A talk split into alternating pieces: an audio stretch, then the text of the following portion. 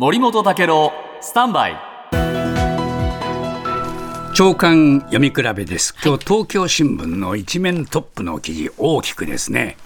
健康保険証来年の秋に廃止と出ました、はいえー、マイナナンバーカードでこれね、一本化するということなんですね。はい、で、予定通り、えー、健康保険証の発行を来年秋に、えー、終了すると岸田さん言ったんですが、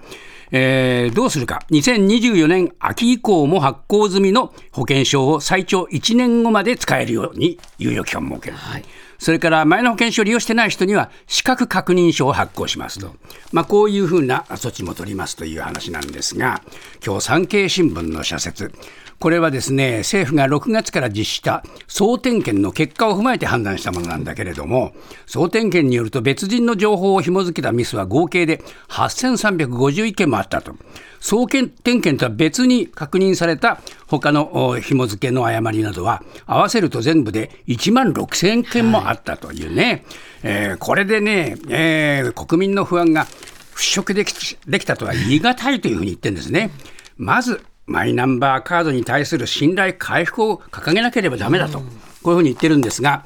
えー、東京新聞ではですね、解説の中で、マイナンバー制度を使った各種サービスを利用するためには、スマートフォンに不慣れな高齢者どうするのかと。はいそれから現行の保険証の使いやすさを感じている障害者とか、認知症の人たちもいるだろうと。